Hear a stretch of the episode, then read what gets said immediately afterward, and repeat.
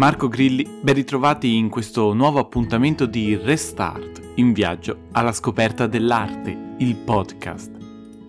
Abbiamo da poco trascorso il Natale, il Santo Natale, il giorno della nascita di Gesù bambino e nell'arte ovviamente questa eh, tematica è stata rappresentata per secoli e secoli in modo davvero trasversale, chiamandola a volte natività, a volte sacra famiglia, a volte adorazione dei pastori.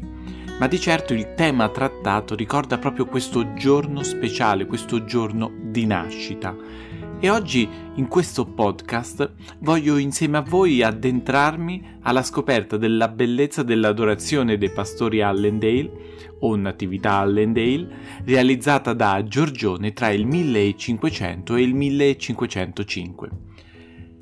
In quest'opera infatti eh, vediamo tutta la mirabile arte di Giorgione e soprattutto la capacità di Giorgione di rappresentare il paesaggio veneto in modo anche idealizzato, ma che fa da sfondo, anzi fa forse davvero protagonista di un'intera opera. Infatti vediamo che questa adorazione dei pastori sembra quasi essere perfettamente divisa in due parti.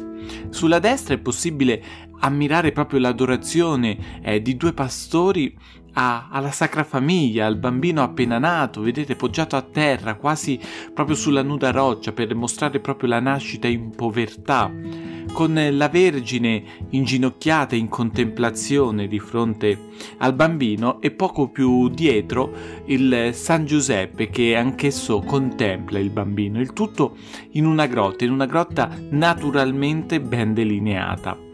Nella parte sinistra invece, allungando sullo sfondo, un paesaggio davvero mozzafiato, uno squarcio prospettico che ci mostra proprio quella che era la bellezza e la serenità del paesaggio.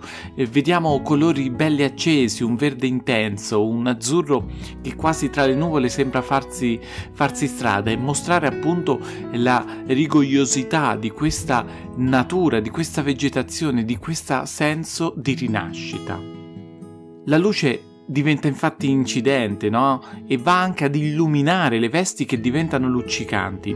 In special modo vedete quella di Giuseppe che sembra quasi in penombra, no? Una parte all'ombra eh, della grotta, una parte più esposta.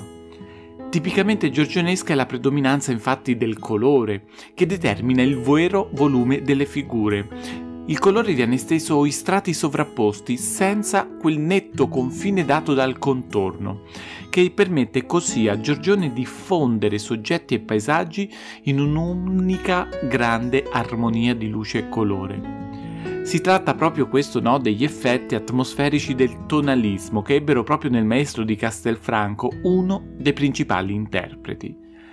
Quest'opera è davvero eh, ragguardevole nella sua bellezza, ma soprattutto perché ci, ci mostra l'intimità, l'intimità di una famiglia che contempla e ammira il suo bambino eh, l'intimità anche di una sacralità davvero ben marcata in cui solo due personaggi si fanno appresso perché la scena è molto riservata, non è troppo affollata.